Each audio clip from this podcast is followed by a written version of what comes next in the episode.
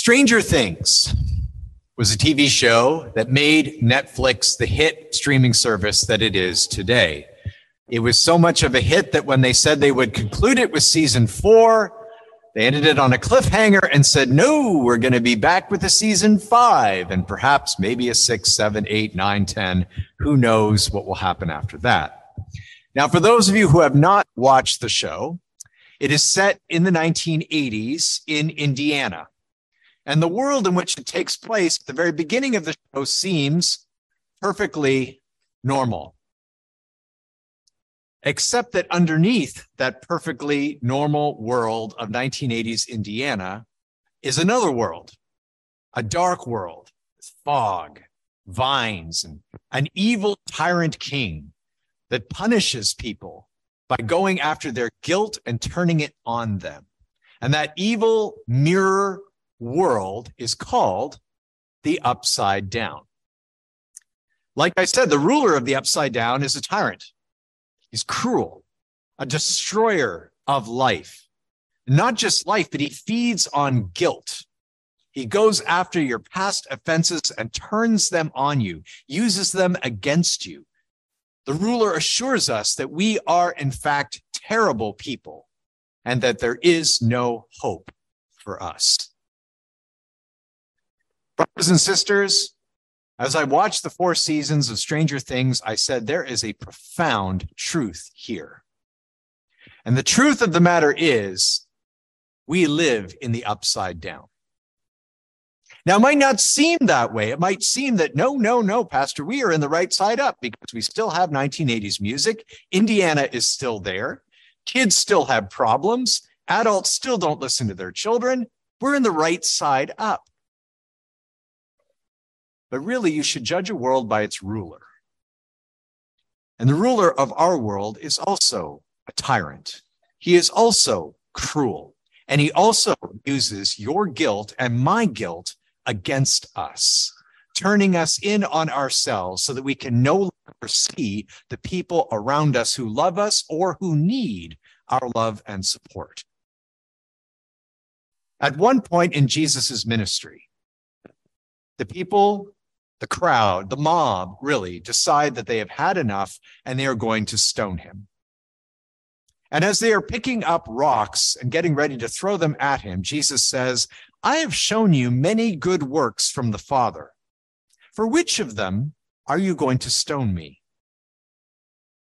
The Jews answered him, It is not for good works that we are going to stone you, but for blasphemy, because you, being a man, make yourself God. But the problem was actually worse than that. The problem was that Jesus was making himself out to be the Messiah. In other words, to be the one true, long awaited king of the Jews. And a true king does not spend their time going around healing people, restoring women, bringing little daughters back to life telling people that really it's okay to pay taxes to Rome and that the religious leaders are the ones who are hypocrites. A true king, especially a king of the Jews, doesn't warn about the destruction of the temple, God's very temple in Jerusalem, and the destruction of Jerusalem itself. That's not a true king. What does a true king look like? For those of us who live in the upside down. Well, we saw a little bit of a picture of that a week and a half ago on Remembrance Day. I love telling the story because it's a great way to learn a little bit about how Canada works, which even most Canadians don't know. We were watching the Remembrance Day ceremonies in Ottawa, and we saw the arrival of Governor General Mary Simon with her husband, and Deb was surprised to see her in full military regalia even with her medals on her chest, military cap, robes. She's like, was she ever in the military? I said, she is now because she is our commander in chief. Because her authority derives from the king, who is also ultimately responsible for the government of all Commonwealth countries who retain the king as their head of state. That's what a monarch, a true king looks like, right? Military uniform, All those fancy golden ropes, I don't know how they get them on them. The medals on the chest, the fancy hat, and all the people bowing to them and shooting off weapons and singing anthems to them when they arrive. They even get to drive around in a special car. That's what a true king, king of the upside down, looks like. Kings use armies to enforce their will. They have police at their disposal. They are the commanders in chief of militaries. They are responsible for justice systems. Judges pledge their allegiance to the monarch. They sit on the king's back. We expect our upside down kings to maintain law and order. But what about saving people? Can a king save? Do the kings even want to save? Isn't the stark reality that every single king, even the most well meaning monarch or president or prime minister, in the end is tempted to use that power and authority for themselves, to use the money they have access to for themselves? As Lord Acton very famously said in the United Kingdom, power corrupts, and absolute power corrupts absolutely. That's what the kings of the upside down look like. And if I could tell one more story about that, I'm going to tell the story of Pastor Sandor Arguello.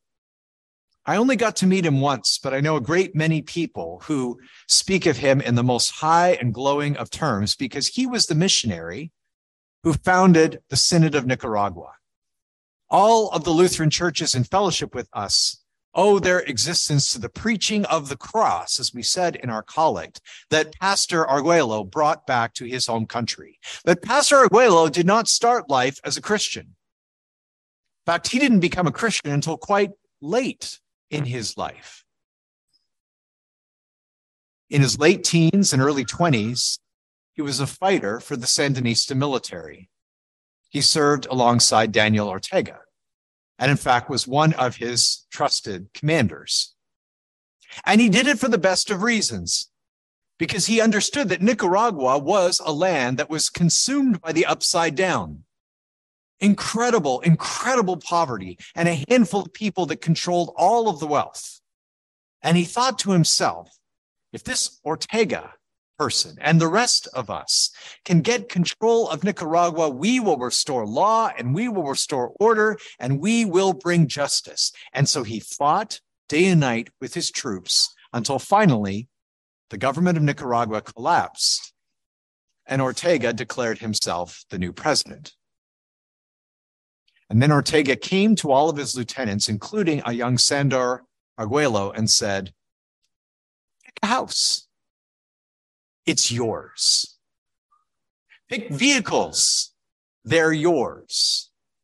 Find the money in the bank accounts, it's now all yours. And Sandor said, But that wasn't why we fought this war. We were going to be just kings, honorable kings, kings who were take over the country for the benefit of the people. Danielle said, We didn't fight this war not to enjoy the fruits of our labor. so Sandor fled Nicaragua and came to Canada, to Winnipeg. I don't know what his first year was like being a Nicaraguan living in Winnipeg. But I can tell you that when November and December rolled around, he probably wondered if he had indeed gone straight to hell. I always worry about preaching about hell in Canada, all the heat, the fire and the burning.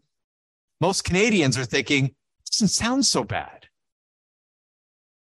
But there was Sandor in Winnipeg, and he somehow found himself in a Lutheran church.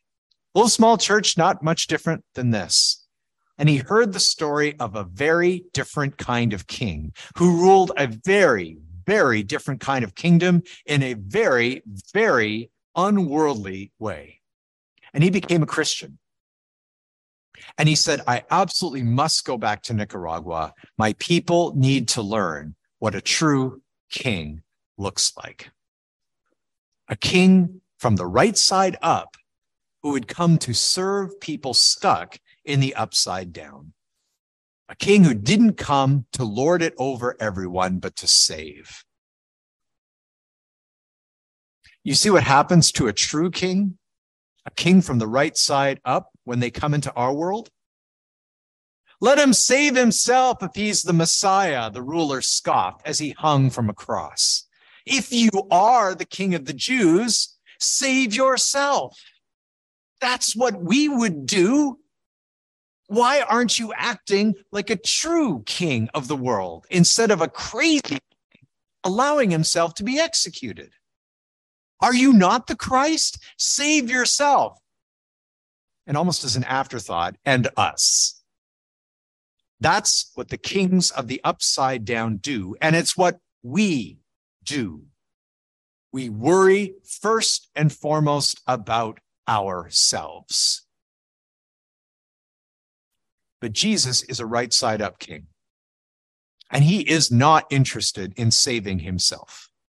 He has come for one sole purpose to reveal the situation that we are in, what kind of king our world is ruled by, defeat that king, and thereby save us and reconcile us to the Father. He was the firstborn of all creation, from whom and in whom all creation holds together who is the going to become the head of his body, the church, comes into our world to be and show us what a true king does. He makes peace between us and heaven. And he does not act like an upside down king, but justly and establishes a kingdom that even criminals could be with him today in paradise who receive him by faith. Do you know it's telling that the anthem of the United Kingdom, which is also our royal anthem as Canadians, is God save the king.